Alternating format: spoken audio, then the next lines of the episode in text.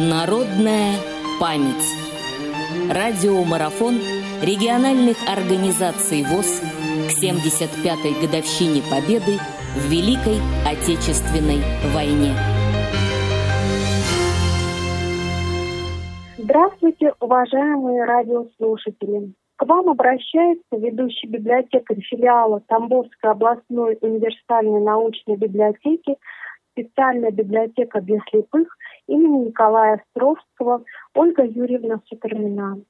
В рамках предстоящего празднования 75-летия Победы в Великой Отечественной войне предлагаю вашему вниманию историю военного служения нашего земляка, тамбовца Петра Михайловича Распопова, проявившего мужество, отвагу и стойкость в защите нашей Родины и удостоенного высшей степени отличия звания Героя Советского Союза. Петр Михайлович Распопов родился 25 декабря 1911 года в селе Калугино, ныне Инжавинского района Тамбовской области, в семье крестьянина. Получил неполное среднее образование и в 1934 году служил в Красной армии, окончив полковую школу и получив звание младшего командира. Служил помощником командира взвода. После демобилизации в 1936 году он вернулся в родное село и работал сначала бригадиром, а после председателем колхоза. Но поработать долго ему не удалось. Началась Великая Отечественная война. С началом войны Петр Михайлович был вновь призван на военную службу. Он сражался с немецко-фашистскими захватчиками на Брянском и Первом Белорусском фронтах. Окончив курсы младших лейтенантов, он командовал пулеметным взводом. Участвовал в ожесточенных оборонительных боях за Смоленск, в освобождении городов Калач, Брянск, Городня, Чернигов, Гомель, Воевал на территории Польши и Германии. Участвовал в жестоких боях при форсировании Днепра, Вислы и Одера.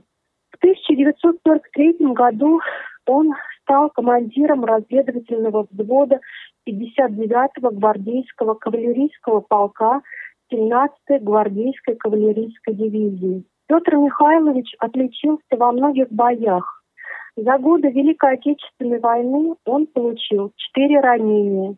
С его помощью было уничтожено много вражеской техники и живой силы противника.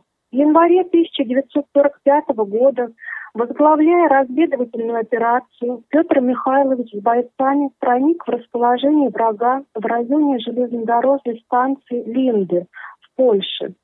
В результате смелых и решительных действий была захвачена группа фашистских офицеров и были получены важные для дальнейшего наступления советской армии сведения. В одном из последних боев за Берлин он был тяжело ранен в голову и провел пять месяцев в госпитале. В результате этого ранения Петр Михайлович потерял зрение.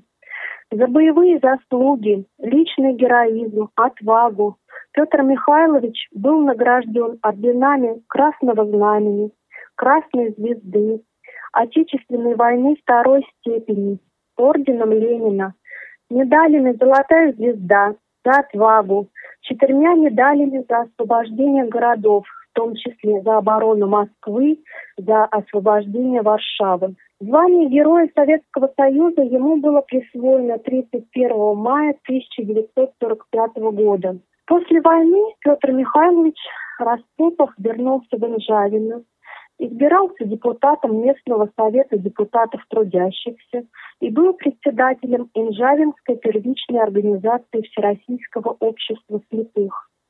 Работая председателем Нижавинской первичной организации, Петр Михайлович наладил связь с местными органами власти, колхозами, совхозами.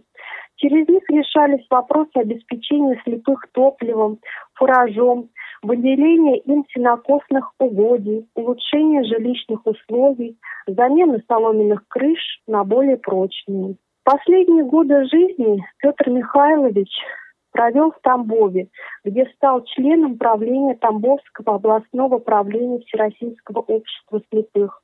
отстаивал интересы незрячих людей. Активная деятельность Петра Михайловича была отмечена грамотой Президиума Верховного Совета СССР. Он умер в Тамбове 15 декабря 1976 года. Мне, как библиотекарю, хочется сказать о том, что одной из задач библиотек Российской Федерации является распространение информации о героическом прошлом нашей Родины. Исторические знания о выдающихся земляках важны, особенно в наше время, когда, к сожалению, некоторые пытаются перевернуть и нивелировать подвиг советского народа. История жизни, познавших много настоящего горя, испытаний, страданий, помогает преодолевать трудности, встречающиеся на нашем пути, вызывает уважение и даже потрясение от того, что выпадало на их долю. Примеры мужества и стойкости укрепляют, воспитывают и наш дух, могут помочь становиться более человечными, более добрыми и сострадательными. Мы должны помнить о том, что несет с собой война, а потому стремиться к миру и пониманию. Благодарю вас за внимание. С вами была ведущая библиотекарь филиала специальная библиотека для слепых имени Николая Островского, Стремена Ольга Юрьевна. Народная память. Специальный проект «Радио ВОЗ» к 75-летию Великой Победы.